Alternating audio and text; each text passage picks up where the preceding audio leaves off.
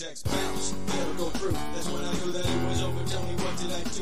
Be specific. Is it that I'm not rich and ambitious? Too religious? I know, I know, I showed too much interest. I almost wished that you would totally get lost or go away. I thought you said that we were friends. Let's talk, communicate. I never got a chance to say what it meant to me. Though the birthday wishes might have been injudicious, I didn't pick the phone up. Here's my rebuttal. It took guts just to call, but you busted a bubble. From this ashen and rubble, I will rise up. Is it just my luck or was it asking for trouble?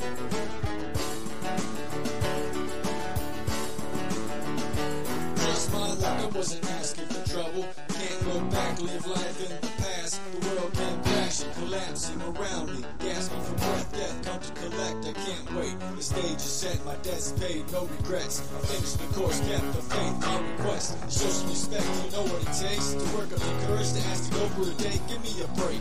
You wasted my time, I was attracted to your kindness. Back on the grind, I'm glad it's finally behind us. Back in the mind, I'm still stuck with my luck.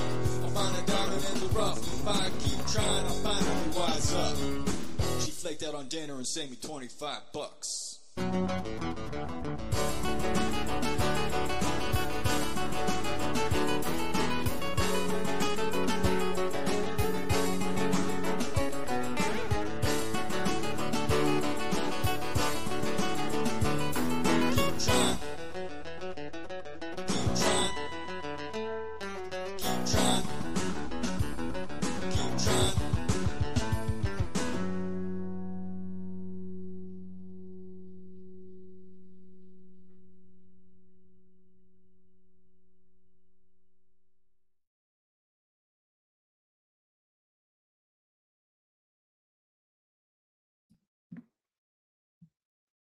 Hello, hello, welcome everybody. Welcome back. It's been a few weeks, probably a month now since I've been live, but uh, I am Young Penitent and welcome to my Icon Corner.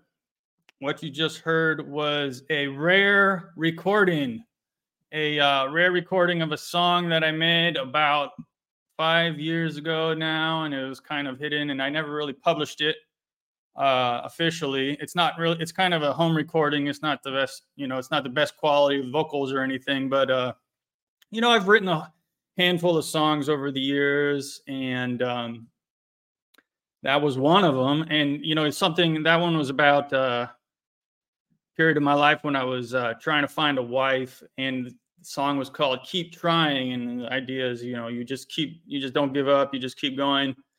Uh, since then, I have kind of kind of given up on the search for a wife, but the song is still good. I have to be uh, motivated. I have to have something inspire me when I write a song. But when I started this channel, it was all about it was about publishing my music. So I uh, I I would think the Orthodox world needs a rapper, and I think I am the person to do it. So give me a thumbs up right now if you think the same thing. If you agree with me.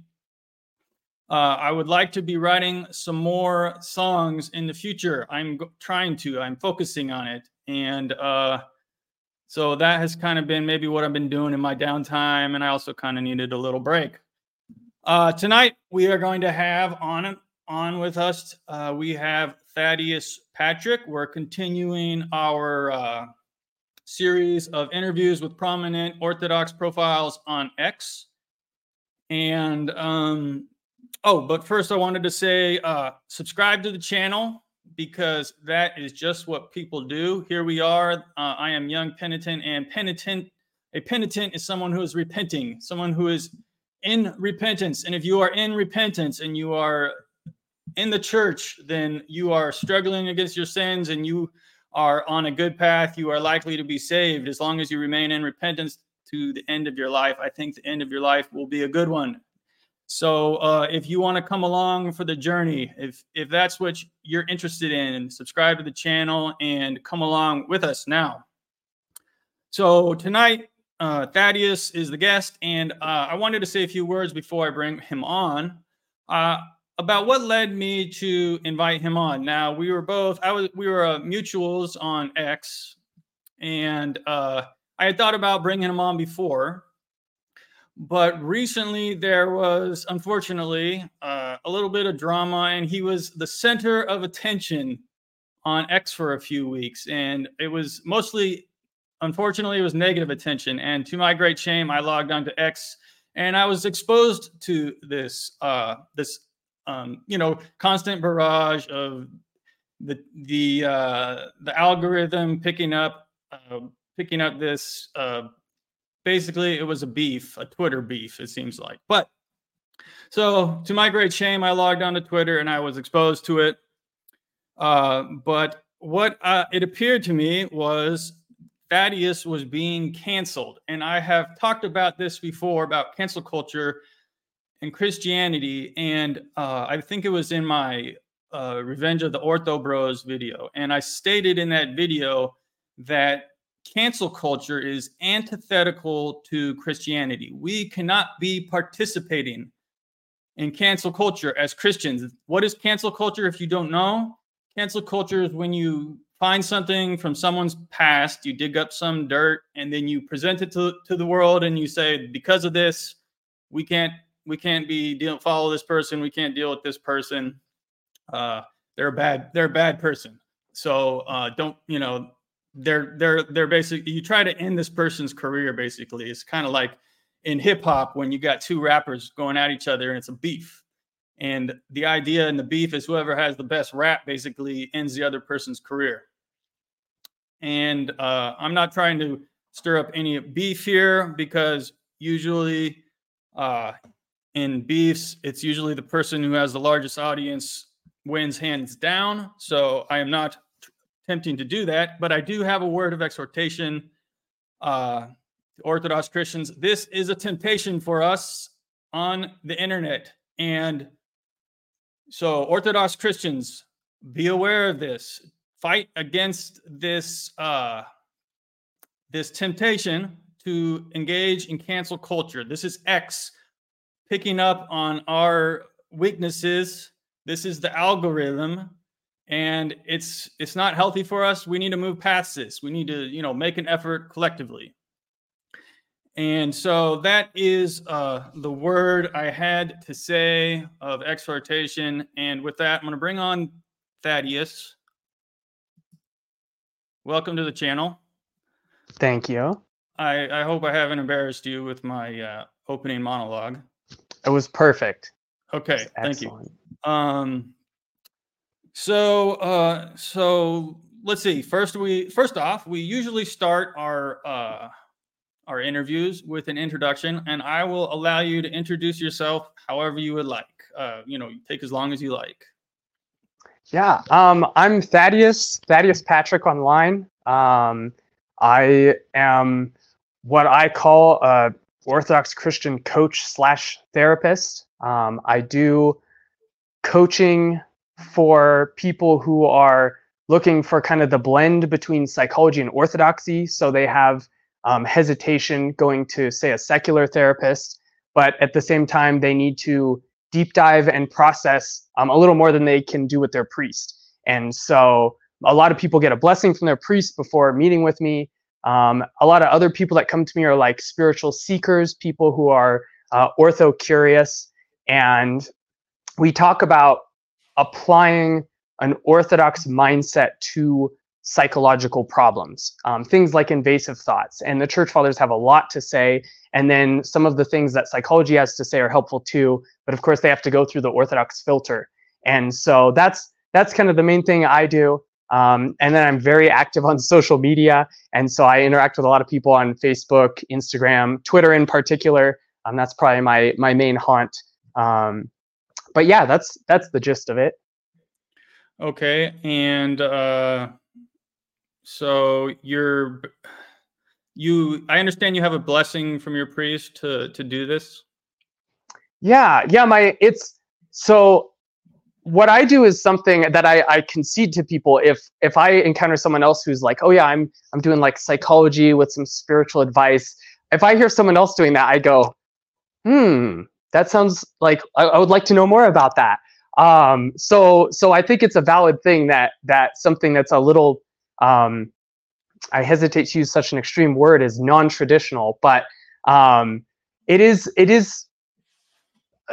I don't know many other people that are are doing this outside of people who are like licensed counselors or something. Um, but how I how I started was um, my my priest before the the current priest that I'm under the care of um, encouraged me to do this. He said, you know, if you just if you just make business cards of some sort, um, like I have a couple people I would refer to you, and um, when I I moved from Spokane, Washington to Salt Lake City, uh, my priest here, um, you know, met with me, had some conversations, knows my old priest, and and extended that blessing.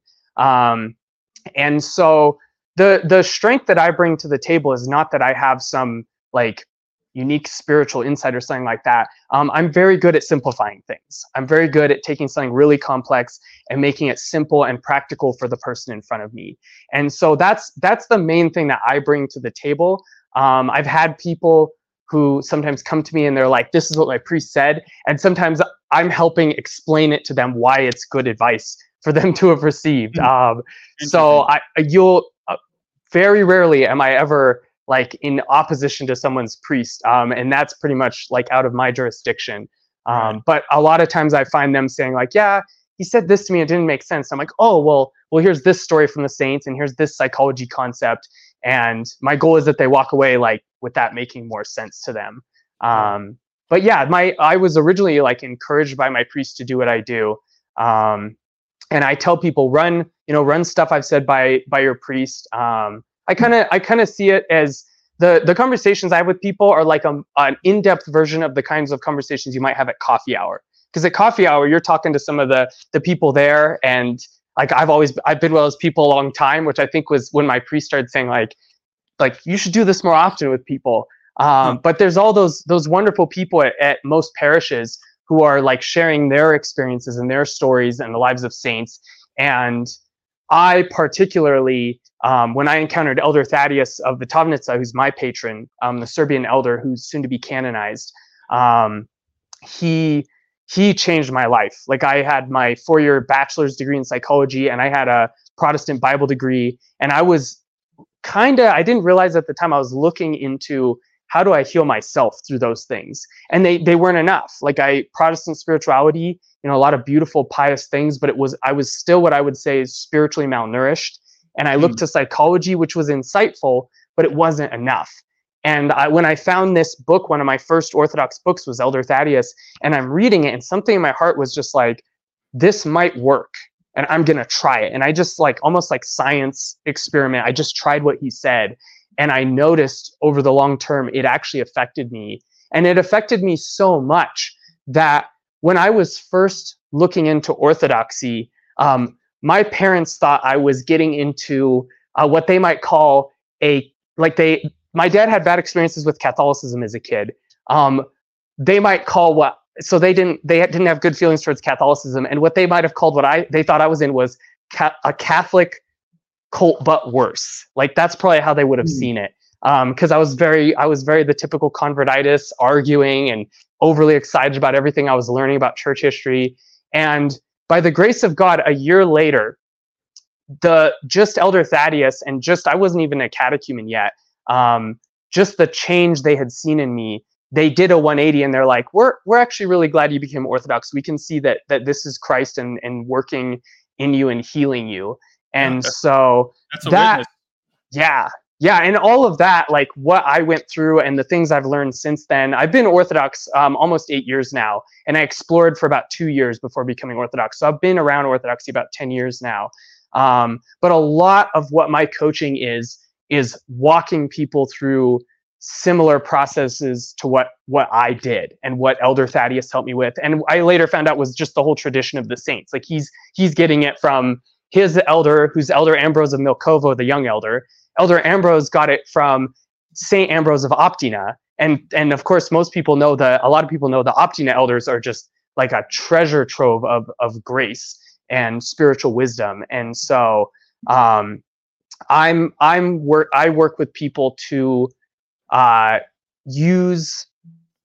I, I'm a debater, but I've kind of learned similar to what you were talking about. Like there's a lot of times it just is, isn't a blessing to people to be arguing with them, and what I've learned is a kind of a backup use for being an arguer is helping people argue with invasive thoughts. So when they have a like a they're like, man, I just keep thinking about this all week. We kind of talk through the theology that refutes that invasive thought and then we talk about making it into a prayer that they're going to use in those moments. And so that's what I had to do. Um, and this is a teaching you see across the fathers. They call it rebuttal. Um, the first the first line of defense with any invasive thought is to pray and ignore it. Um, mm-hmm. Like Saint Paisio says, when the thoughts fly over, you j- that you just let them fly right by. You don't give them a place to land. But I say sometimes we already have troops on the ground. Like we've already listened to an invasive thought, or we have a trauma, or we have something chemical sometimes, um, which doesn't mean a chemical solution of like medication. It might mean like a diet change or something like that. But that's beside the point. But the problem is, is sometimes we're already deeply affected by something negative, and ignoring it just isn't enough. And that's when the fathers talk about things like um, rebuttal, uh, where you actually, you know, the thought keeps coming to you, nobody likes me. And so, you know, we might talk through typical therapist things of, well, does does no one like you? Do you literally have zero wait, wait. friends? Like you. that sort of thing. You. Yeah. You're, okay. Uh, I want to know you. I'm going to focus on this word rebuttal because I come across this in the read in my readings sometimes. Like, okay, like I used to try to read the Philokalia and think, okay, I can read this. Now I'm a little older. I've been in the faith longer. And now I don't really think I can read the Philokalia right now at this moment. I'm. It's kind of that's like the advanced spiritual text. You know, I can't really do that. But it, you come across this, the power of rebuttal. Can you maybe uh, define that for for us uh, what do you think that it what does what does that mean to you rebuttal is addressing the the addressing the lies of the demon um, is is like the simple blunt straightforward version it's a like the the something i say often to to clients and this is like something a lot of the stuff i i like reading the fathers and then applying it to myself and then a little metaphor pops in my head or something um, you know simplifying things um, the scriptures describe the devil as the lion prowling about looking for someone to devour. And our our mind and our heart is kind of like this city. Like there's meant to be, you know, Christ on the throne as the king of the city, and then there's this room within the city for all for our hobbies and our work. Uh, kind of like how cities have a specialty that they do. Each one of us has a specialty. There's room for the the comings and goings of the people we love. Um, but the demons prowl about outside the city, going around the wall, poking at spots, looking for a spot that's weak that they can harass you and and destroy the peace of your city and and cause chaos. Um, and so they're they're sending different invasive thoughts. And some thoughts, you know, we have them and we're like, why am I thinking that? We just brush it off. And we kind of, without even thinking, do what St. Paisios said. We just ignore it. But other thoughts, especially if there's a past trauma or an insecurity, or it's related to like something really deep in our the purpose God has for us, um, like He calls us to to serve other people or to be a soldier and a warrior, whatever He calls us to. Um, maybe we're not meeting that currently, and so the demon goes, "Wow, you're such a failure." Like they'll they'll prod and poke and look for that spot that gets us to react. And mm the the saints it's interesting because you can approach this from a psychology side and a saint side and you get kind of the same advice but the saint is deeper um yeah. but this the psychology uh, i always thought of rebuttal so i kind of had come to this conclusion on my own i don't know if this is necessarily true but i thought that re- thinking about this power of, rebuttal it seems like an advanced technique to me it seems like something that's maybe uh, a hesychast or, or, an experienced monk might know how to use that. That's that ha- that was like the uh, conclusion I had come to because like fighting against thoughts, like you're saying, this is like it almost feels to me, in my experience, it's almost a hopeless battle. You know, like um, mm. the Jesus prayer. I think for me, that's like the probably the the thing to focus on in my experience where I'm at right now using the Jesus prayer is probably the best th- the best go to. You know, so I'm I'm uh, I'm ex- I'm curious how how how would you put this rebuttal to practice? Like, say the yeah. you know you get this thought telling you something. Like, how do you rebut the thought? Like you yeah, you, it's do it's speak to the demon. Do you say that's not true? Get behind me, or what? What is it? Yeah, you're you. So I would say you keep it very simple. Um, it's not it's not something like I kind of personally I stay away from like talking to the demons at all. Um, like that's that's definitely something for saints. But the problem is is if the thought already has power over you, like it already stresses you out, like like the thought pops in your head and you can't stop thinking about it. Like Mm. you're trying to pray the Jesus prayer and you can't stop, and that thing is just making you angry. You say something that is true, not because you're refuting the demons, even though what I just said was indirectly you are. Like this is this is like putting up a barrier so that that what they're saying doesn't reach you. Like it's reinforcing it, going over and just reinforcing. Um, and then after you do this, I would I will tell people you go right to the Jesus prayer. So it's Oh. something that's just like a barrier, and then you turn back to Christ. Okay. Um, but it's you know if if someone if you for example feel like like nobody loves me, and you're you're that starts going through your head. Well, first of all, recognize that's destroying your peace, which is one of the basic signs Elder Thaddeus and so many saints, Saint Isaac the Syrian, Saint Paisios, all talk about. If it destroys your peace, it's very questionable if it's from God. Um, and so if it's just discouraging you and not making you trust God and you're dejected now, like that's a good sign it's not from God. So once you, after a while of reading the saints, you start recognizing that, you start being vigilant, as the saints talk about. You notice, uh oh, it's that thought again. And all that thought does is bad. It doesn't push me towards God. It doesn't bring me peace. It doesn't do any good. This Oh. thought that no one loves me. And so rebuttal would be going, stop. I have a bunch of people that love me. There's a bunch of people on Twitter who are my friend and care about me. There's a bunch of people at my parish who care about me. My priest cares about me. The saints care about me. That's the rebuttal. Is you say that just to yourself, so you're kind of Mm. like removing the access, and then I would say go right to the Jesus prayer. okay. But it kind of cuts off the the access. I Um. Interesting. yeah. So this is a this is a spiritual warfare technique that you're talking about here. Yeah, yeah. Um, Invasive fighting invasive thoughts is spiritual warfare. Right. Like there's kind of no way around that. And psychology can help a little, but it's not enough. The right, saints know what's actually going on. So you think there? Well, yeah. Okay. So there is some some usefulness in psychology. Now you kind of you kind of uh, I want to bring you back a little bit because you kind of launched off. Uh, first of all, you said you chose your elder saint, your elder or your saint, Elder Thaddeus. What is with the? I've never seen this before. I've never. Thumb, thumbs up. Oh, interesting. It must be a new YouTube feature. Okay, so Elder Thaddeus. Um, he's not canonized. How did you choose him as a saint? Because you can't really be baptized. Can you be baptized? You can't be baptized with a saint who hasn't been canonized, right?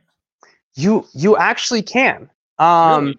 It the the Orthodox tradition is that that and this is what so so my journey to picking Elder Thaddeus there was just a I was looking at all these he was one of the first saints I read and he influenced me so much. Um, but I I you know he wasn't on my radar. He wasn't canonized, and there were all these. I liked Prophet Job, and I liked Saint Juvenali of of Iliamna, who I would recommend. Side note: I'd recommend anyone go look up and, learn about him. He's wonderful, and people don't that? know about him. Uh, Saint Juvenali. He was a friend of Saint Herman. Um, Okay. and he was martyred. It's a it's a powerful story. There's an hour video on the OCA website that's like the whole life of his. So if you want to learn about one of our amazing American saints that people for some reason I just happened on the video. That's the only reason I know. But anyways, I was looking at him and some other saints, and I was talking to my future god brother, and I was t- he said, "Hey, have you picked your saint yet? You know, your baptism's coming up." And I was like, "Yeah, I've got this list of like eight different ones I'm looking at. Saint Sebastian Dabovich, um, my legal name is Shay, so I was going to be Saint. Sh- I was going to be Shay Bastion. Uh, my friends were already preparing for the nickname, and then he mentioned. I mentioned him offhand. I go, you know, it's. I wasn't even very. I wasn't serious at all, but I was like, it's too bad Elder Thaddeus isn't a saint because I might. I might consider him. And he goes, that's actually an Orthodox tradition. Is when when a lot of people have testified to someone like they really are very recognized as being hmm. holy. You testify to the fact that you believe they should be canonized by taking oh. their name. And it was that was my moment that i knew that like elder thaddeus had picked me. It was just like oh then i'm supposed to do that. Like that's I, I i'm called to do that. I had So some- a, I had a friend who he wanted to be, he wanted Saint or Ella, Father Seraphim Rose to be his saint, and he asked the priest, and the priest said, "Well, he's not canonized, so you're gonna have to choose another." So he just picked a different Seraphim. Hmm. Yeah, and I was told I know I know a couple other people that have taken Seraphim Rose and a couple people that have taken uh Matushka Olga um to, Oh. you know, on the on the cusp of canonization Right, saint. right. So it's kind of like there's a clo- a very closeness. Um like Elder Cleopa would be another good uh candidate. But I was told by my priest that formally whoever Elder Thaddeus's patron is is technically my patron till he's canonized. But I didn't know who that was for about five years into being like Oh, is that how baptized. and I, I it was a weird experience because I, I, one of my friends invited me to a random discord server that was like 30 people from new zealand who were orthodox in this little server. One of them was a priest and i started to talk to him and talk about myself and and i mentioned i didn't know who he asked me about you know elder thaddeus is your is your patron? And i explained to him everything i just explained and he goes well i'm friends with the monks at Vitovnica monastery in serbia. I can just ask them.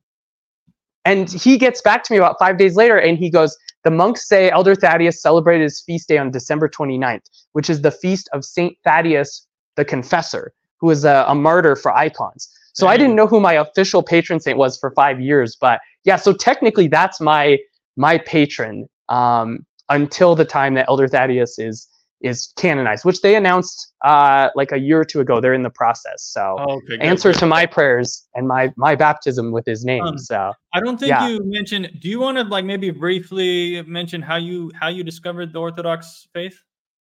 Yeah, I I'm a, uh former non-denom evangelical. Uh, I always call it evangelical, where it's like lightly charismatic and Pentecostal influenced. So I knew people that spoke at tongues, but no one did it like at church. They did it at home um, or in other little groups. But I eh, eventually went to Multnomah University, which is a, a Bible college in Portland, Oregon. Um, there's and there's always a trickle of converts from that Bible college to Orthodoxy. There's a lot of other Bible colleges like this too, um, and ended up invited by some friends that went to the Bible college and were converting to Orthodoxy. Invited by them to a service, and I hated it so much I prayed it would end. Um, God did not answer that prayer. He has a sense of humor. Two years later, I was Orthodox. Wait, Um, which parish was that? Uh, St. George's. It's an Antiochian parish in Portland. Okay, I think it's big white one, right? Like I think so. Yeah. I think Yeah, I've been very- to that one. Because Yeah, I it's it's awesome. Oh, okay. Yeah. Yeah. yeah. over near the Gresham area. right, right. um, Yeah, I'm pretty sure. I, I'm pretty sure I visited that once. Okay. Yeah, that's where that's where I converted under uh, Father Alban West. Um, and yeah, it was it was I spent about three months. So after after having some conversations with some of the the fellow Bible college students, you know, they they proposed enough hard questions to me that I was like, okay, okay, I got to look into this just to like do my due diligence. And after about three months of looking up church history to prove the Orthodox wrong, I had to admit to myself that I had done the exact opposite. I That's a couldn't be. Protestant anymore. I wasn't even ready to be Orthodox, but Right, right. couldn't be Warning. Protestant. This is a warning to uh, non-Orthodox out there. Do not try to prove the Orthodox wrong. you- I've heard this before. You will become Orthodox. It's it's a futile exercise. Exercise in futility. Okay, so um, yeah. I want to talk about. Okay, so I'm going to explain to you that uh, we do talk about mental health issues here. Um, since I have, uh, I myself have a serious mental illness, and so from time to time we do streams on this. I talked with Father Turbo. We talked about um, despair, and uh, I've talked. um, I've kind of given some of my own stories over the over the years that I've been doing this. Um, so you have a psychology degree. I mean, how can you? I was watching your video on this, and you were basically you were basically using like kind of like orthodox psychotherapy, the book. You know, you you read that book. It's um, it's not really talking about psychotherapy at all. It's talking about the method of the church to heal the human soul, and the the the church had basically can address a lot of uh, mental health problems. Just for exa- for example, depression. The church basically has the cure, you know, for a lot of anxiety, angst, uh, existential uh, dilemmas. Um, so how do you think what what is your what is your approach to let's let's talk let's take two different mental health problems like serious do you think that the how do you have thoughts on uh, the application of the therapeutic method of the church towards serious mental illness as opposed to just depression or something lesser like that yeah i mean there's there's some, some, depression that's pretty pretty serious but i, I get what you're saying. Um, right. yeah it's so so first of all like if i encounter stuff that's that's like people are really going through it like, um, like some i'm talking about schizophrenia and manic you know mania bipolar schizophrenia yeah. or this kind yeah, of yeah so so when it like, comes to when it comes to my practice if it's serious enough i'll refer out. Like i'll say hey like get someone who specializes in this um, I usually will see if even one meeting, maybe two or three, we can have because on the other hand, um, orthodoxy orthodox spirituality and i think this is kind of the balance of like well where do we bring in psychology? Where do we you know rely on orthodoxy? Orthodoxy has to be your foundation. You lay a foundation of of an I, I would call it orthodox phronema an orthodox mindset of why what am i on this planet for repentance what is repentance metanoia change of nous turning the heart back to god changing it back to god like that's what I'm on this planet for. Why am I suffering? Why does God allow mental illnesses? These really hard questions. He allows them because they are used as medicine for the hard heart, making it soft before Him, making it receptive to Him. Like, and this is, you know, this is, we could go really in deep. I'm kind of like fast forwarding through it. But these, these kinds of things are the foundation you need to lay. And then well, first of all, and I talk about this in that uh, Orthodoxy is Therapy video. Um, that's my my most popular video on my channel. Um, I talk about how you'll be surprised thing by living the Orthodox spiritual life. Stuff will be there's. I always say there's three categories. Some stuff goes away. Some stuff really goes away. Um, some of the controversy around me is that I've been public that 10 years ago I struggled with gender dysphoria. Um, and that's kind of being misunderstood and misinterpreted, unfortunately. But I help people struggling with gender dysphoria sometimes because there's not because I'm an expert, but because compared to anyone else, I'm an expert just because no one else knows what to do with it. It's very new. Okay. Um, can I break in? Um, sure. So I do want, I did want to touch on this subject because I knew that you were public about that. Um, do you want to address this issue now before uh, oh we could we could address it later because we might we might like you know go go in deep with it but um okay. the the thing i'll just like wrap up kind of the point i'm getting to is that um some stuff goes away and for me that was something that as i lived the orthodox spiritual life and i did this self-searching it alleviated. Some things the second category is some things lessen they become a lot less extreme because the the spiritual side really almost like contains them in a level that's more therapeutic rather than dominating us and depressing us and all these things. And then the the third category is some things stay because they're a cross that the Lord is allowing for our salvation. But we don't know which is which until we live the spiritual life. And the spiritual life, whichever category certain issues hit, we have a piece about it that makes it purposeful and meaningful and easy to bear and leads to the Lord.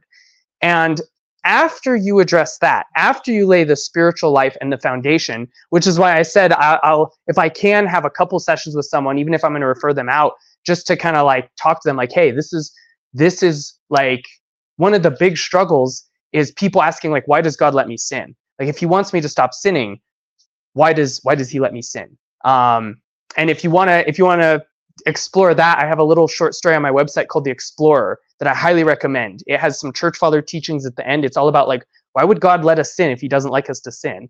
Um, but that's something people need help with, like how that God allows sin for a purpose. God allows the wrestling with temptations for a purpose. But once you have this mindset, this phronema, you understand the basic way to approach any of your struggles, then that's where you start to have clarity on what you might need psychology's help with, um, what you might need to go to a therapist for, what you might need to ask your spiritual father for a blessing to go talk to a therapist. And right. so I see it as you first deal with the spiritual life, and then you and you could do this quickly if it's urgent if you're stuff, suffering from severe mental health issues but then after that and on that foundation can come psychology and then if it's extreme enough rare cases I, I think it should be rare but i'm not totally against it medication. But the way we go right to medication in the secular world we all most of us know that that's really concerning but it's right. the it's the backup plan that comes with the blessing of the spiritual father after you've done the first one and then you've done trauma work and then you you know okay. Yeah there there are times i've you know brought up issues with my priest or my spiritual father um psych, psych psychiatric psychological problems and and often sometimes they'll just say yeah that is something you should talk to your psychiatrist about you know mm. so i've been directly referred to psychiatrists from my priest or my confessor mm. um yeah, and a lot of it's it's interesting how often because there's uh, coming from the Protestant background, there's like this debate and argument between like is it demons that cause mental health problems and whatever. And I think a Orthodox view is it's generally both. You know, like I said, the demons go around the wall looking for those weak spots. We have trauma, we have genetic things, we have personality predispositions that are sometimes just gifts from God. But what what are what are our passions and our weaknesses and our mental health issues whatever category you want to pick they're you they're off some of them are inversions of our strength um, st maximus the confessor talks about this that e- uh, evil lies not in sexuality but in lust evil lies not in food but in gluttony evil lies not in created things but in their misuse and a lot of times like god may make us a, a person who's meant to be kind extra gentle with people and if we don't turn that to Him and live an ascetic life, like practicing submitting that to Him, then we become nice people who weaponize our kindness to make sure there's no conflict and, and no one thinks bad of me and whatever. And that's the perversion of what is a gift. And the opposite is true too. Some men God makes, and, and some women, God makes very strong willed protectors and defenders and blunt. And if they are submitting that to God, it, it is a it is a protective strength for the church. And if they don't, they become really belligerent and rude and offensive and push people away from the church. So it's not about like this debate that's happening with some people online of like meanness or no meanness. It's submitting everything to the will of God. Um, so if I'm going to be rude and blunt to someone, well, there's a couple saints that do that, but are you going to pray and are you going to make sure it's God's will before you do it? Um, and so these are going back to the psychology subject. Um, a lot of times when the demons are messing with us, they're they're messing with something that might actually be this valid thing. Like maybe it's our personality and our strength and our gift God gave us. Maybe it's a trauma. And then they exacerbate it. And that's why you want to deal with the spiritual life because then whatever's left, you know that's going to be like something that might be also psychological. But if you start assuming it's all psychological and the demons are influencing you, it stays convoluted and even the therapy doesn't like fully work. So orthodoxy offers the, the possibility of a holistic healing program. Absolutely. So uh, you did uh, mention you just were. I mean, you kind of seg. That's a good way to segue into the next section of our talk. Um, you were talking about being online, and this was one of the things we were going to focus on today. Um, so, what what advice do you have to pe- for people about uh, being orthodox online? Mm. Yeah, it's it's something that I mean I've been I've been on Orthodox Twitter like active for probably about five years now, and when when I first started, I was definitely someone who was like arguing and accusing people of pride and like playing little like games of like oh i gotta reveal how you're prideful which is of course pride um but like i was doing all that and then i reached this very enlightened stage where i realized that judging people isn't okay. And so the next thing I did was tone police. Any Orthodox person who was like judging someone else, I would judge them. I would go and be like, "Hey, you're not supposed to talk like that. Here's like five saint quotes, whatever." Like, and and it was I, I realized after that stage that that was actually worse than the first one because the first one I was at least ignorant. But when you claim to know better and yet you do the same things, Paul talks about this with the Jews and Romans, like you're accusing all them and you do the same things they do. Uh, like that's what I was doing. So it was actually worse because I was a, a hypocrite on top of being judgmental. Okay. And I, I've started to realize more recently that the only a- approach that's truly orthodox, in my opinion, is God is handling everything. I am not the linchpin in any work that God needs done. When God wanted to convert the per- Saul, the persecutor of Christians, he showed up and he did it himself and converted him to Paul. God doesn't need me. And the idea that God needs me to argue with with inquirers and argue with LGBT people and argue with my fellow Orthodox about how they're they're too judgmental and this isn't what our saints say. Like it's it's this spirit of pride that is the same spirit in as you read in this in the ecumenism, in uh, the Tower of Babel, in heresies and schisms, all the same spirit of my trusting my own power. That's the very thing mm. we're warring with as Orthodox. Like it's that spirit. And so we have to approach like the monastics and the saints call us to over and over. Everything is fine. The one thing you should be worried about, wherever you are, at work, with your family, on social media, stranded on a desert island, the one thing you should worry about is your own repentance. That's what I have to call myself back to every time I start in another goofy debate. I know in my conscience I don't need to be in. I there's that point where I often, you know, a brother or something, which I'm very thankful for, will message me and be like, "Do you think you should be in this debate?" And I'm like, "Oh, thank you." Uh, like, glory to God for sending your servant. So, yeah. I like I like what you said about repentance. If we're repenting, we're on the right path. Uh, what was it? You said you got some good advice recently from someone. What was the, the best advice someone recently told you about your Twitter arguments? Yeah, uh, when when the like over the last month there was there was all the all the the drama that got you to to connect with me, um, and there were there were like my friends, a couple of my clients messaging me and being like, "Hey, are you all right? Like with this stuff they're saying about you, whatever." And I was like, I, I've, I'm kind of used to it, and I and it's been a good opportunity to practice like what the saints say, like thank you're supposed to thank God for this stuff, and I'm like I don't want to thank God, but like it's it's it really has helped my heart, and I see I see the saints know what they're talking about as much as my ego does not want to do it. It really it it is it brings so much peace, and it slowly has bothered me less. But I, I appreciated you know like that I have friends that support me um, and whatever. But one one acquaintance. I don't I don't know him super well. Messaged me, and I would sum up what he said was, "Have you considered shutting up? Have you considered not writing a big long like?" You know, you paid for Twitter Blue, fill that whole thing up like thousands of characters, you know, explaining this isn't true and how dare they and stuff. And as soon as he said it to me, I was just like, he's right. I should that, do what the saints say and just like shut to, up. I, yeah, I want to second that. So here's a good tool. This is a tool that Orthodox use even offline, and that is just no response. Sometimes I, you know, when you, when you when you just stop, no response, that will get the other person thinking. You know, maybe say a prayer or something like that. But that's always a good option, especially on Twitter. I try not to. I've been the center of attention before where I got one tweet that went like 100 over 100,000 views and everyone hated me for a week. And mostly that was probably because that was the only the one and only time they had ever seen me before mm. or heard, heard of me. You know, the people who knew me already, they they didn't they didn't think much of it. You know, they were like, okay.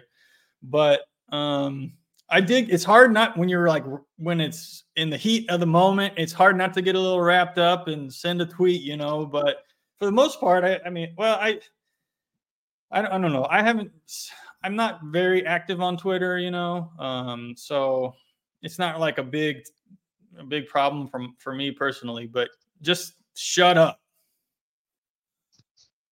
Yeah, yeah, and it it like you said, it really it makes it's the it's the something I've learned to to ask myself, like really ask myself is is if I say my goal is to, you know, glorify bring glory to God into his church and to win other people over, am I asking myself, is what I'm doing actually the best way to accomplish that?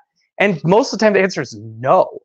And it's crazy how fighting your ego and living the life of repentance, exactly what the saints and scriptures tell us, and sometimes I listen to, like actually living that is actually the best chance to do that.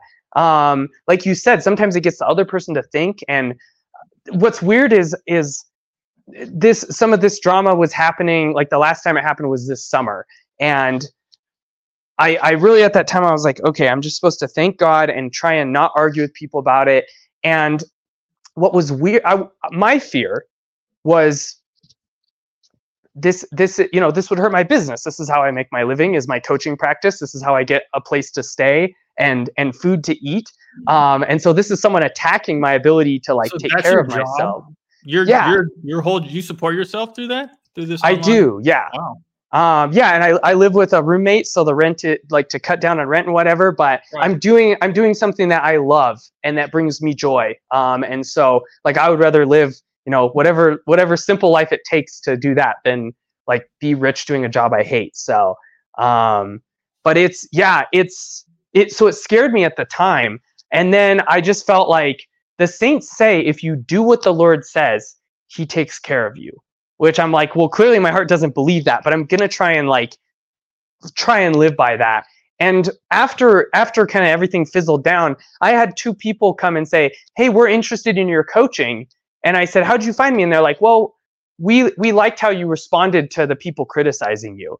Hmm. And I didn't say anything. It wasn't like I responded with charity or something. I just was was quiet, which was already i mean i'm, I'm not right. gonna lie that's, it was hard to do. I, I, thought you've handled it well because i didn't see a lot of you know lashing out or you know trying to too much trying to strike back or anything like that.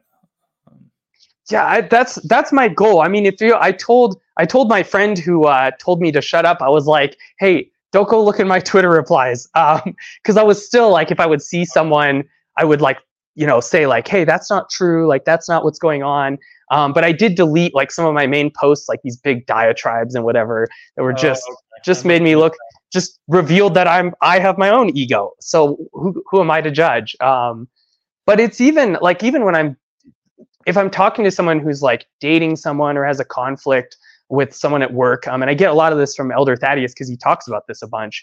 Um, but I always I always tell them, you know, when when we think someone is flawed and we criticize them, and then they criticize us back or do something back to us you know in their mind they were they were in the right because we did something to them. But in our mind once they react to what we did we feel vindicated for what we judged them for originally. And so the ego is contagious. Like we infect other people and they infect us and we so unless someone is willing to take a totally different path of bearing the sins of other people which is what christ does he bears the evil of people and still loves them that's the payment that he he gives. As if we start asking his help we can't do that without his help um, or it just turns to pride. But if we're humbly asking for his help to do that then we infect them with humility god willing you know if it's actually god in us helping us. And so what what you'll see for example with spouses sometimes is this one spouse argues with the other spouse and they argue back and forth and then one of them just just decides to live this ascetic life and just be like everything that happens is sent by God. If my spouse is grouchy, I'm just going to pray and handle as best I can. And then after a while, their spouse calms down. And something that that happens is that the person you're actually kind of disarming them. Um, like you don't want to make it the goal to fix them, but God, you, these just are the natural orders of God's ways. Um, when when you start being peaceful, it helps the person face the fact that you're not the one causing their problems and they need to face what's going on inside themselves. But if you keep lashing back at them, justified by what they did, and the vengeance just goes back and forth, they'll always feel validated and they never are forced to face themselves. But your peace will actually dis- disarm them from having someone to blame. And that actually forces them the best chance they've ever had to go, you know, my spouse is peaceful and I'm still stressed and she's very kind to me what's going on in me. And mm. so you know silence that's just one random example but it really like what the saints teach works. It works. It's not just like oh cool spiritual advice. It's not just make you feel better. It's not just like god's rules he wants you to do. It really is the order of creation and the order of the spiritual realm and the order of our hearts. So it's it's the power it's the power of orthodoxy. Nice. I like that.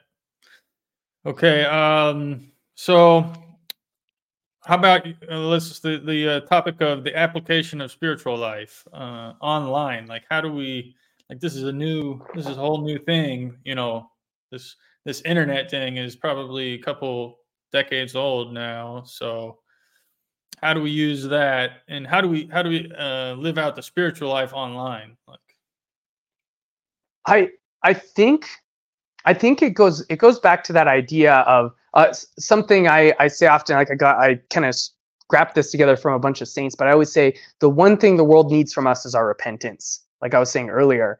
And I think if you wanted something practical um, you know we have we have prophet Job in the Old Testament saying the Lord gives and the Lord takes away. Blessed be the name of the Lord. Um, naked I came from my mother's womb and naked shall I return. We have uh, St. Paul saying all things work together for the good of those who love God. We have St. John Chrysostom dying from horrible pain and exile and saying, Glory to God in all things, which is like what, what Protestants, when they say, Praise the Lord, we say, Glory to God in all things. Um, that's one of our arrow prayers. And then we have um, our, our modern saints, uh, St. Paisios tells us, say in everything, literally everything.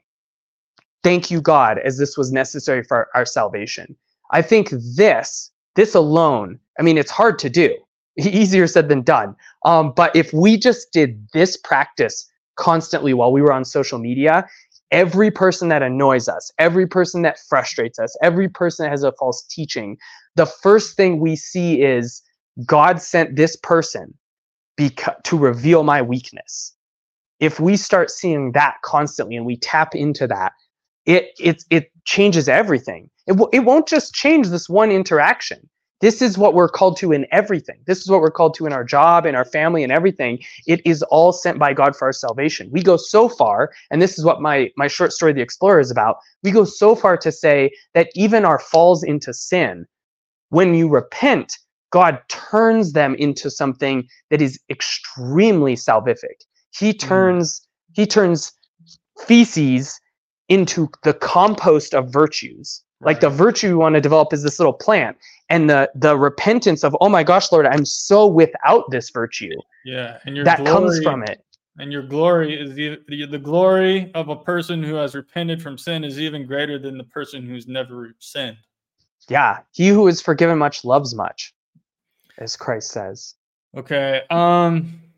So I do want to talk about this uh, transgenderism, gender dysphoria, uh, because it's this is kind of a new phenomenon from from what I see. When I was in when I was growing up, I'm probably ten years older than you. You know, you never heard of we never heard of transgender growing up. It was not a thing. Nobody struggled with it. It wasn't a it wasn't an issue.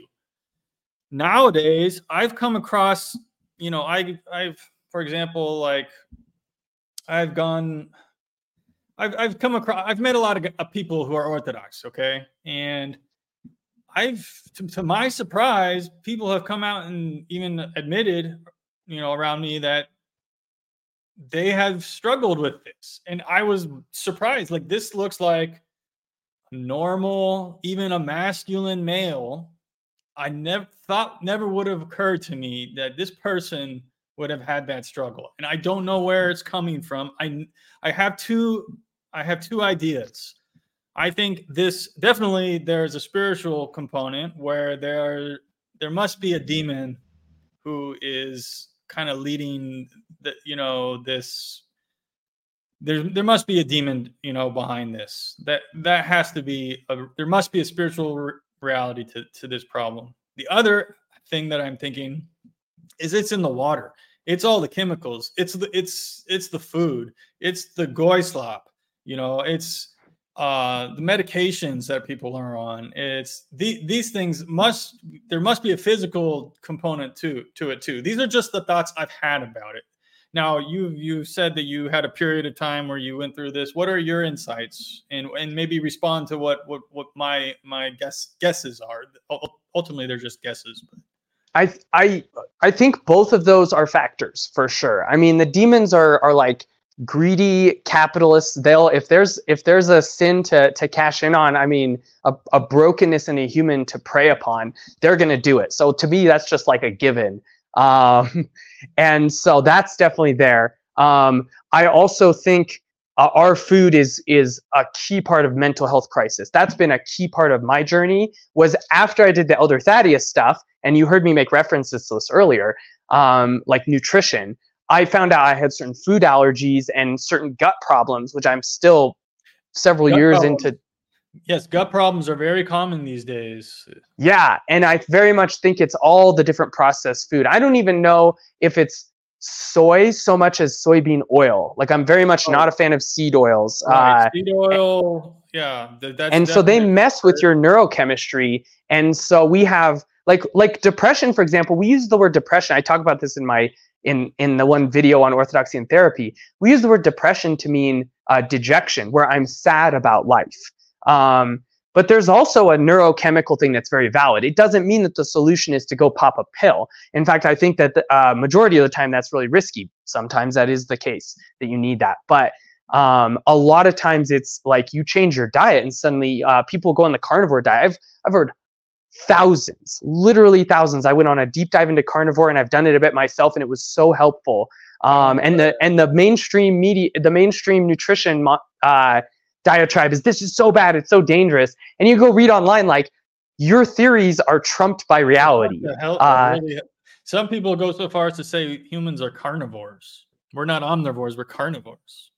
Yeah, I, I that might be a little extreme, but uh, I don't know, maybe not. you can not, you can survive on the average person i would say could survive on meat and there's all these Yeah. scientific reasons for that that aren't talked about um, you don't need sugars and carbs if you're getting fat from ketones all that stuff It's But that's- essential. Carbs aren't essential. I'm trying to do for the past six months. I've been trying and failing keto because keto apparently is really good for me- a lot of mental problems. It's this new. Have you heard about this? Uh, metabolic psychiatry.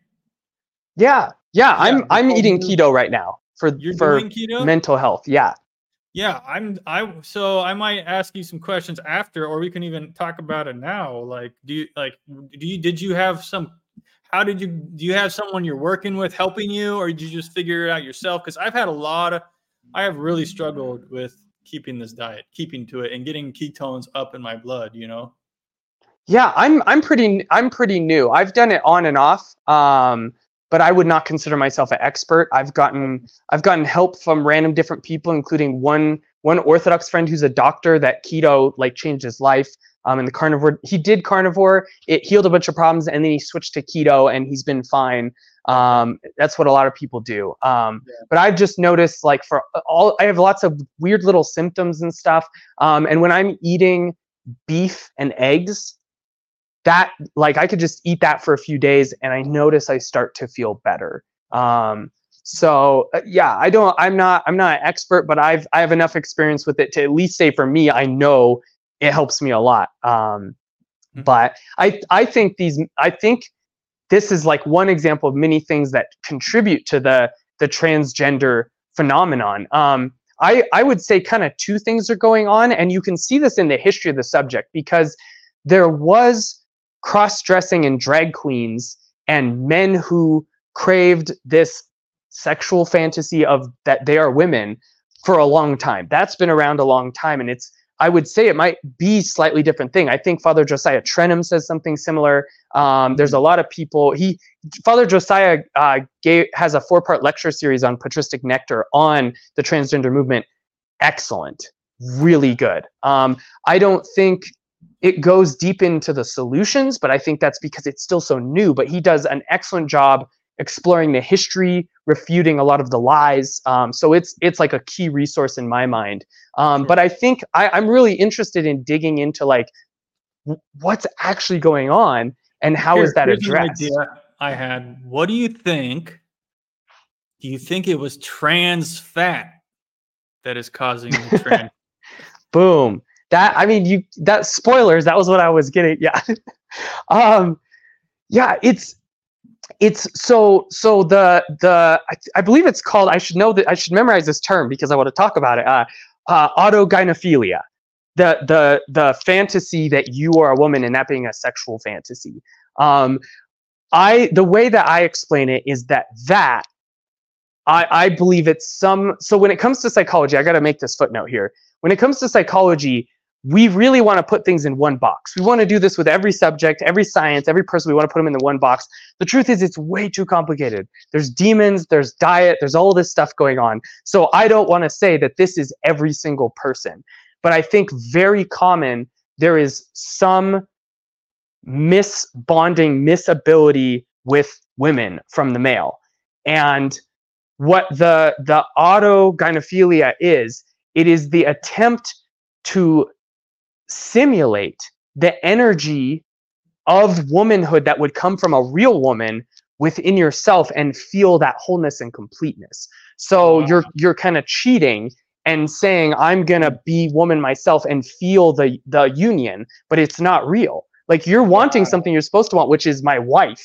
Um, you're you're supposed to want one one thing I I used to explain it is um, scripture talks about how not not scripture. Sorry the saints like uh, saint maximus and saint simeon the new theologian they talk about how creation is a garment that christ wears. Creation and is is god's garment. And i think there is something in the symbolism of and this sounds weird to say out loud but uh, the woman as the garment of man. Like she um, a man with his wife that he has loved her well and she loves him well um, she is this testimony to who he is as a man.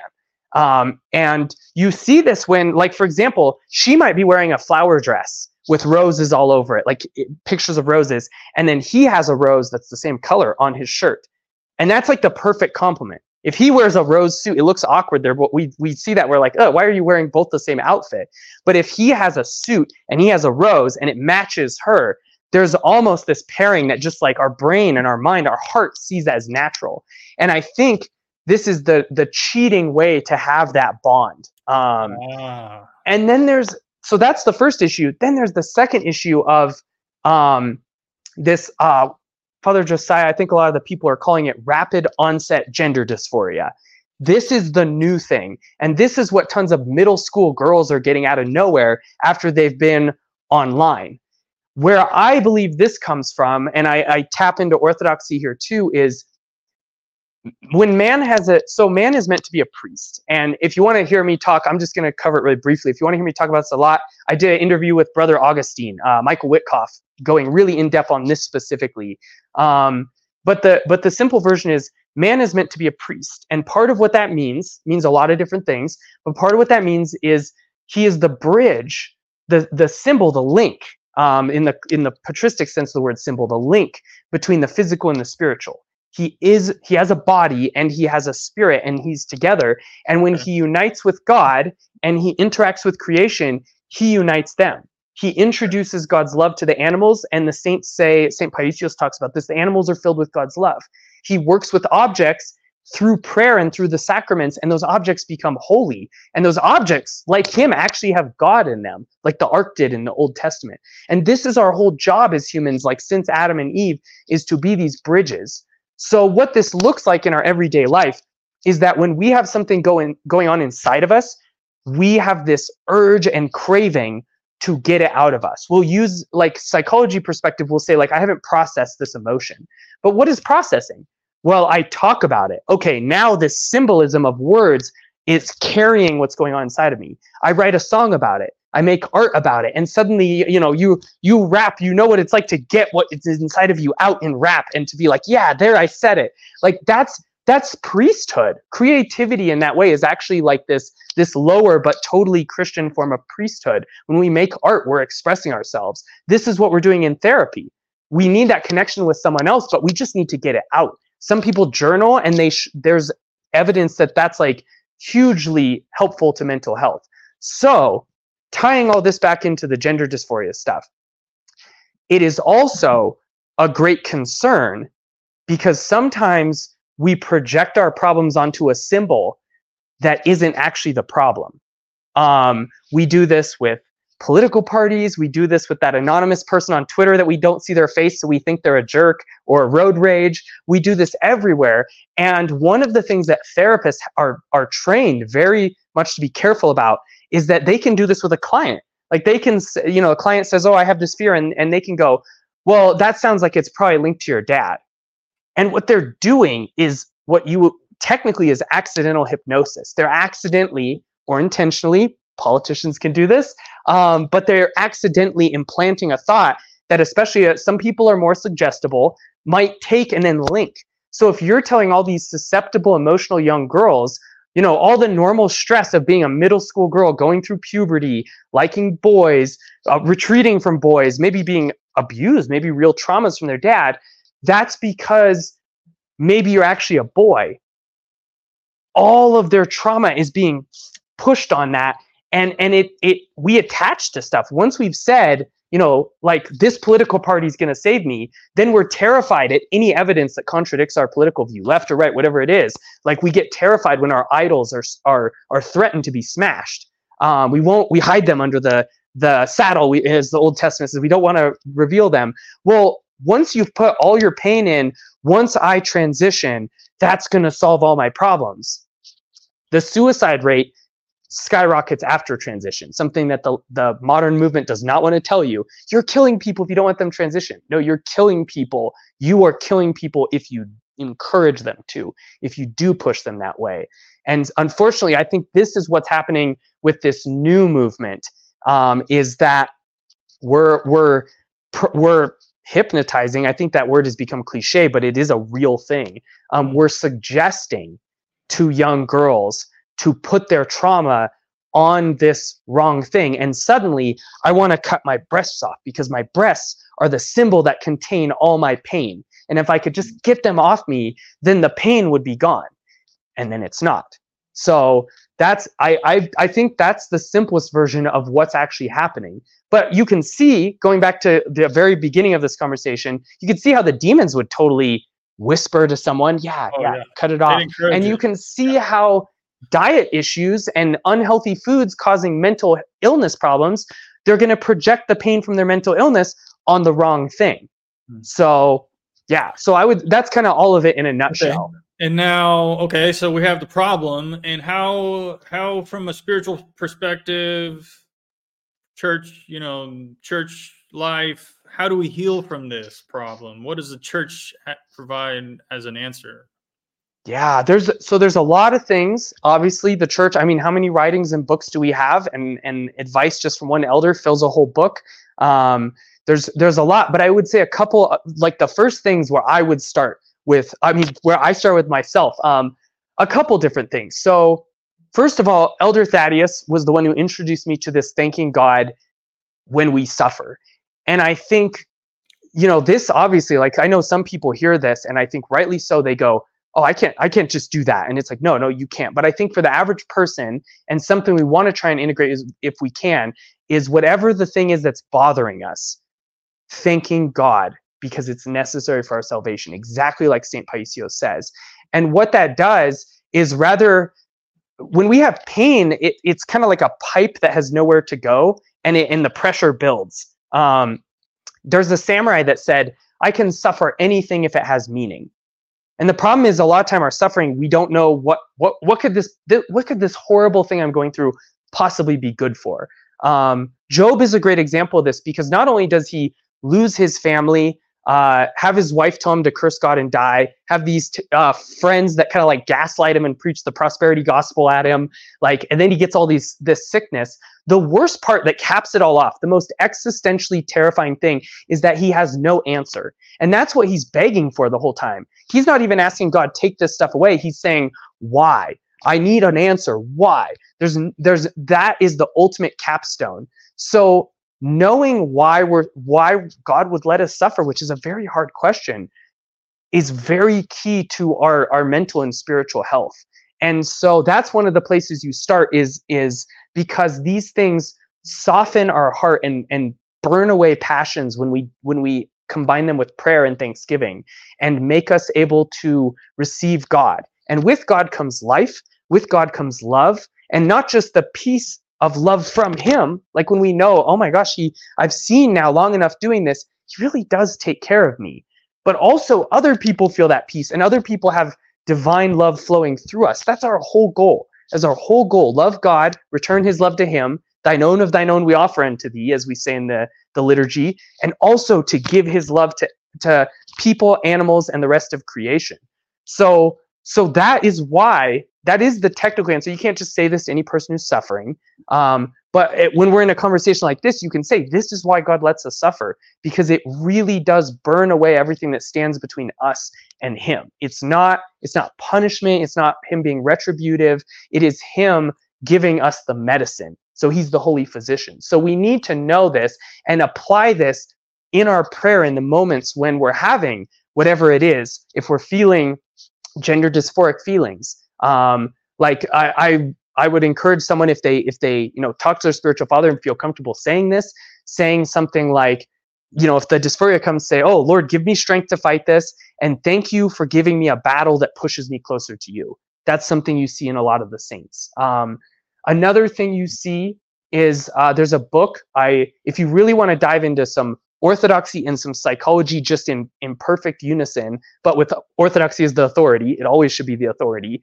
Um, Mother Siluana Vlad is a Romanian nun that ran a counseling center, and she has a book called God Where Is the Wound. Um, and one of the things she offers for, I, I would apply this to gender dysphoric stuff and traumas and anything, is to actually, she says, and the way she's wording it is, is she just says, turn the pain into a prayer. Because if you're sick, you have a virus and then maybe you cough. But if you cover the cough, like you don't act out, you're still sick. We think the problem is that we're doing all these bad deeds, and those are a problem. Certainly, the trespasses against God, but those are symptoms of a deeper illness, and that's what God wants to heal. So when we're acting out or or when we're in pain, all of those things are the symptom of a brokenness. So pain is actually you're feeling the fact that something in you is dying. It's always always the experience of death, suffering, pain, they're always the experience of death. Like something in me is not right. It's not according to nature. It's not according to God. When we sin, it's the same thing. All of these things are symptoms of sin. That's why sin will say, like, you're suffering because of sin. And people will think that's like judicial, but it's very much like a medical concept because they're also linked in orthodoxy. But she says, when when your pain comes into your con when your when your brokenness comes into your consciousness as pain. Like the thing the broken thing hurts. I have a headache. That means something's wrong in here but i don't i could something can be wrong and i don't have a headache. Um, but when you when it comes into your consciousness you're the symbol you're the priest. Bring god through prayer to the other from the other end. Sit there with your pain and say lord come into my pain. Work through it to heal me. And if it's your will heal what's causing this pain and so it, it becomes this way that god directly comes into us and, and addresses the pain and enters into it as is how she describes it. But it mm-hmm. also makes the pain this really really deep vulnerable prayer. Because when you're hurting you you need you want help very badly. Um, and so it's a time when god uh, the saints say god is very near to those who are in pain. Um, so that's that's the second thing um, i'm going to give a third thing one last thing um, that's specific to gender dysphoria. Because those, like I said, you want to start with the spiritual foundation, and those are universal. Literally any pain, even the pain of, I just sinned and I feel so ashamed, turn that into prayer. That's what the saints tell us to do. Ask and even thank yeah, God. That's what I do. Yeah. So turn it, turn it into prayer. Do not hide from God. Um, don't hide from Him. Uh, be humble, but I mean, if you're feeling shame, you're going to be humble already. You're going to be like, ah. So just go to Him with humility. Um, but the third thing specific to gender dysphoria, this was how this was key to how I healed. I think for a lot of people, there's different stuff going on. Um, it's it's more complex. This is not going to work for everyone. But I was someone who really didn't relate to a lot of the masculine archetypes. And I kind of had to, my whole journey is kind of finding almost, I would say, a back door to masculinity because I didn't want to be it wasn't just that I, I wanted to be woman, it was that I didn't like being man. Like that word made me uncomfortable. Now, by the mercy of God, I like being a man. I, I like it. I've found some my own flavor of masculinity. Each man has his own flavor, but at the core is the same spirit God planted there.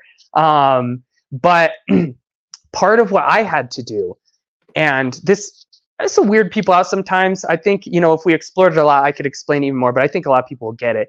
But a lot of times you have to be neutral you you have to be you don't so so i'll give an example of how i if i encounter someone who is like really big on the pronouns thing and they're like like like they're a uh, you know, a dude and they don't want to be called he, him. They find that offensive. I won't call them, I generally won't call them she, her.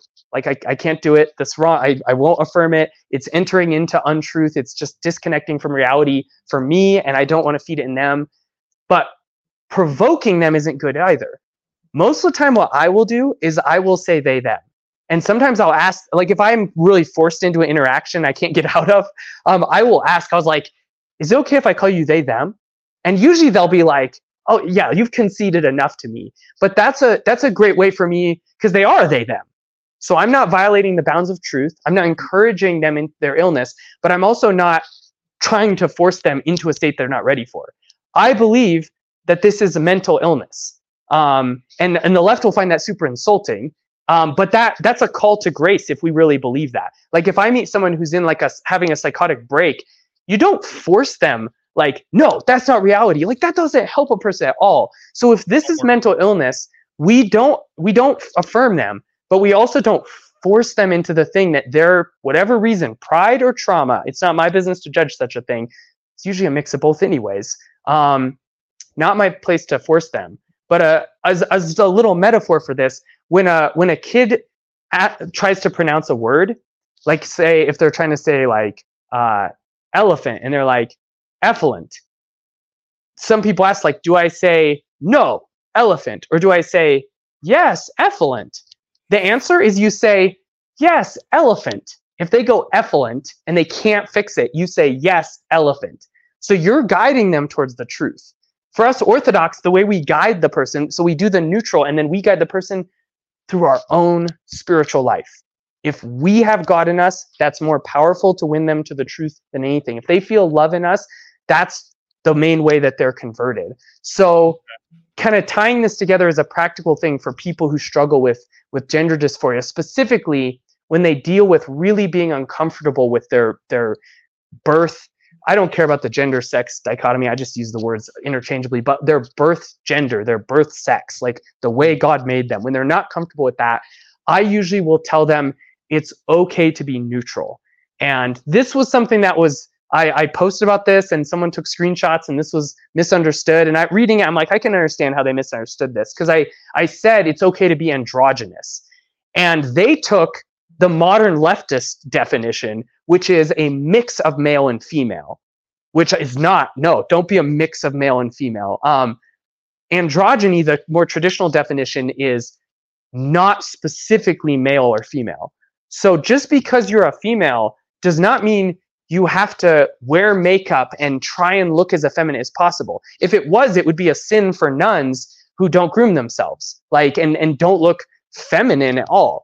Are they still women? Yes. Is there anything wrong with that? No. They're, you're not required to be feminine, even though femininity is good and beautiful. But you're not required to. And we could go on its own conversation, you know, but it's the symbolic. Actually, uh, there are actually like if you go to the services, if you listen carefully, uh, services for a female saint, um, they will praise a female for being masculine in their spirit.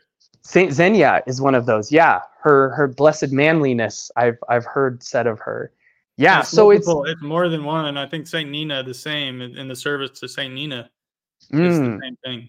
Yeah, so so this and is praise, and it's a praise. They're praising a, a woman who can be, you know, anyhow.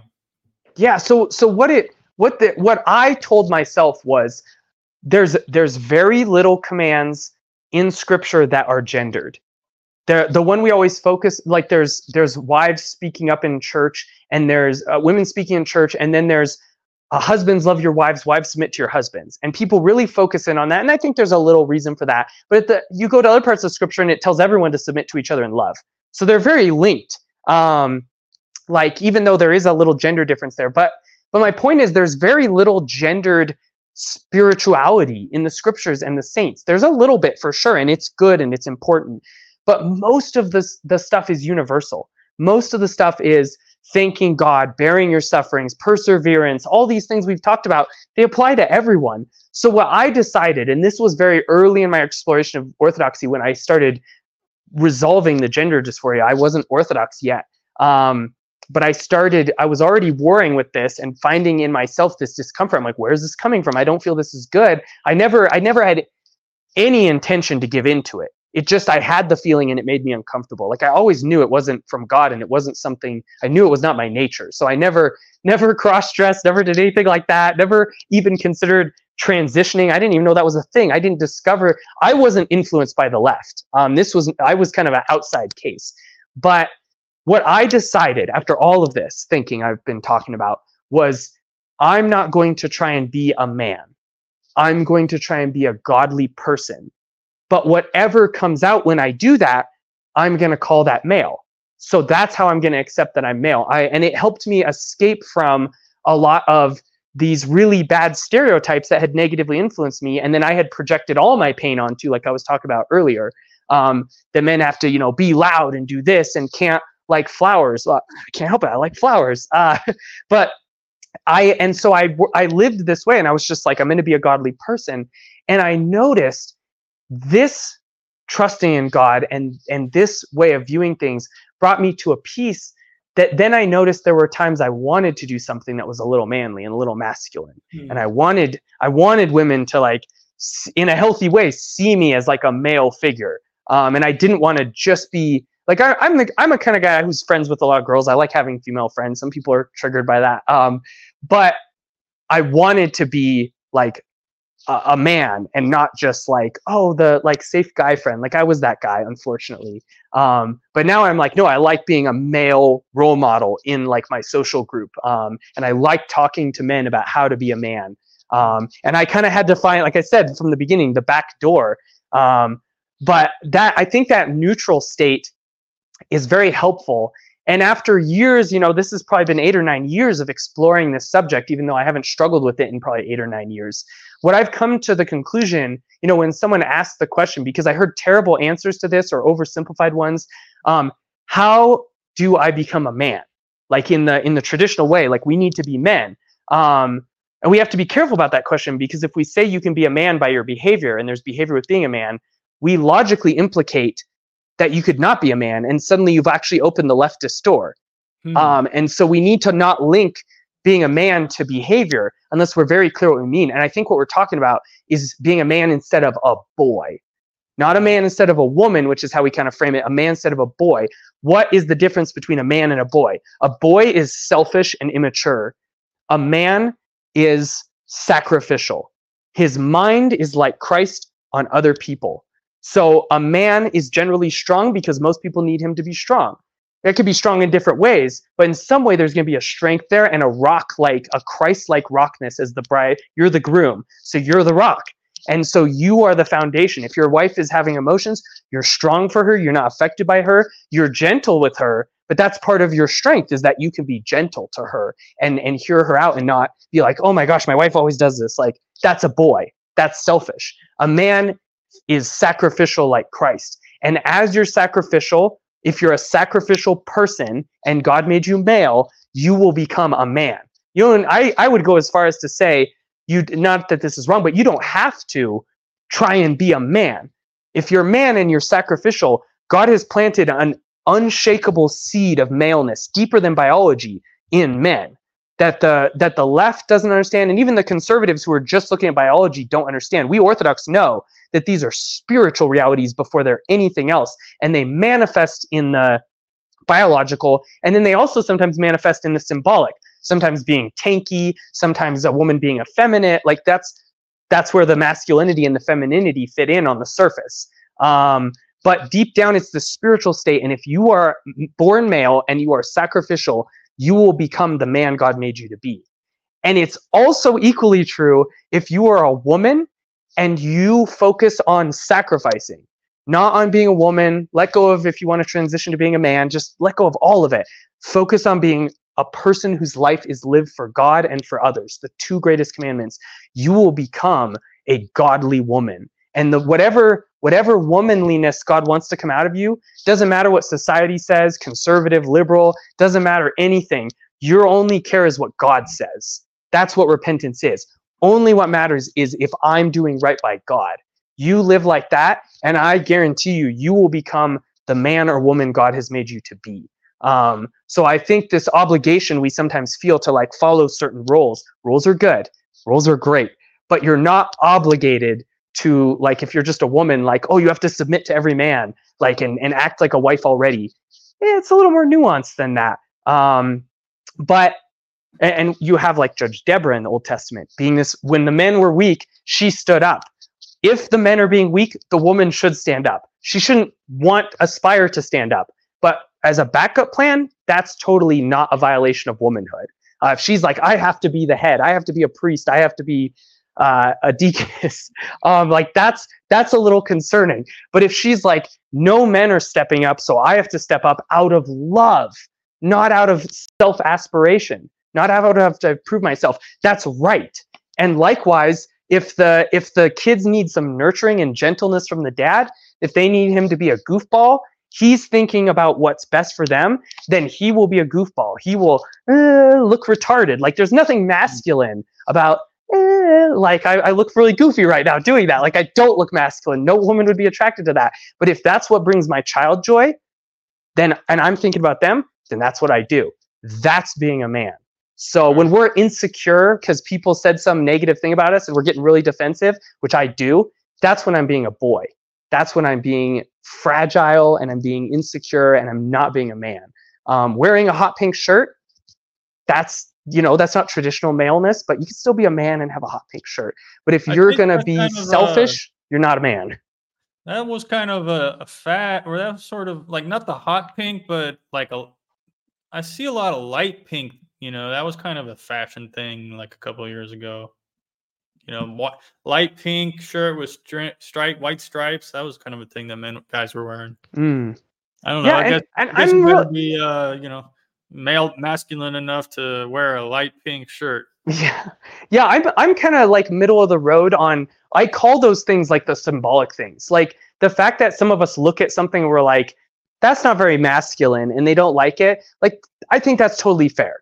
And then at the same time, I think that there are things that are totally fine for someone to do, even though it's also fine for some men to just be like, eh, I'm a little turned off by that. I'm not into that. So, um, yeah, I think I think there's a both and when you're on that highest level of like the symbolic, like someone being bulky, like that kind of the opposite of me. I'm pretty lanky, but someone being bulky like He-Man, um, and or Arnold Schwarzenegger, there's something symbolically masculine. Like it's a symbol that very well expresses the masculine, but you, know, you, you don't have to be that to be male. That's where the could, misconception is. But you could. I mean, I'm saying you could put on some some muscle. It's not that difficult. You ever you ever spent time in the gym? Like I have. I, uh, I gained. I I put on like 50 pounds. I used to be skinny guy. I it's I've I've I have worked out um like for seasons. Uh, it's due to some of my medical and gut issues um, oh, that I haven't taken that up yet. I would like to. Um, but yeah, yeah, a lot of definitely a lot of my energy goes towards that right now. So yeah, definitely yeah. a good thing that I would encourage all, all people watching.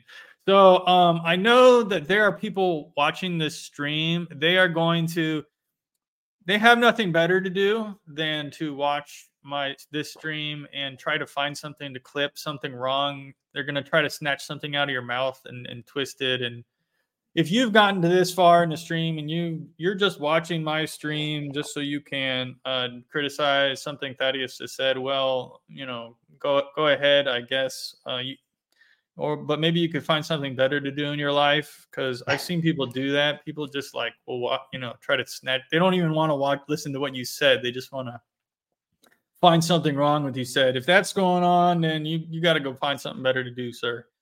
So uh, I think we're going to wrap it up because we're coming up on the one and a half hour mark. That's usually about where I uh, where I uh, end my streams. Um, I want to give you an opportunity to tell us where we can find you. I did. Uh, I linked below your X profile and your website, but you know, tell us where people can find you and you know, pitch whatever you want to say for the end of the.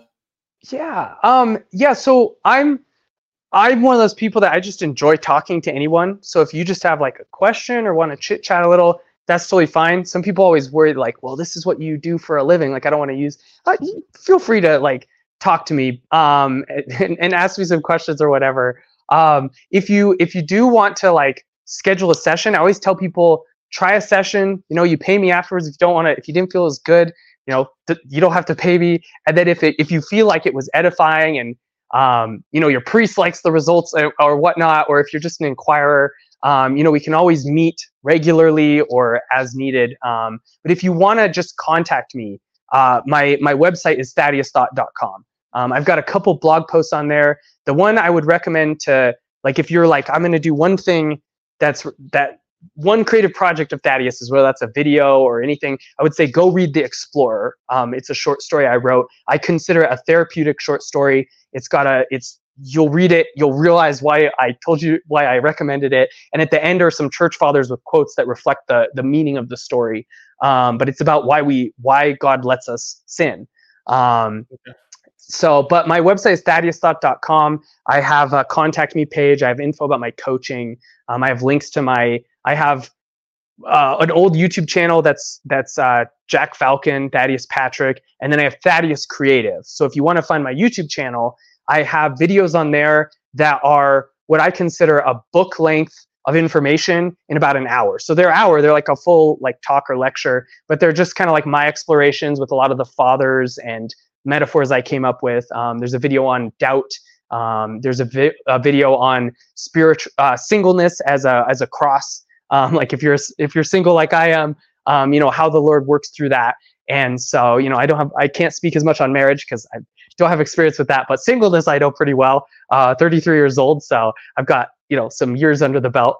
Um, but yeah, so if you want to, if you're like, oh, I'd like to hear more, like in the vein of things we've talked about, I've got my orthodoxy and therapy video, like the the bridge between those, explored a lot deeper. So yeah, that's the two things: my website and my Thaddeus Creative um, YouTube channel. And the last thing I'll plug real quick here, um, I almost forgot about it.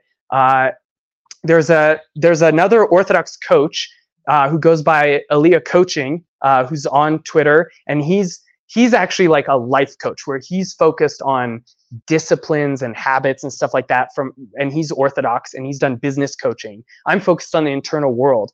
Um, we're actually working on a project together to start a men's uh, subscription coaching service. So mm-hmm. with weekly webinars, guest speakers who are pr- everything from a priest to maybe a nutritionist um, to people talking about working out and whatnot. Um, and it will be a lot more affordable option than than coaching with us. Um, but it will it will have we both made video courses, and so God willing, in the next like month or so, uh, this will be out. And our patron is Father Seraphim Rose. So we've we're calling it the Rose Council. So uh, follow me on Twitter, social media. I'm sure I'll be posting it all over once we're out.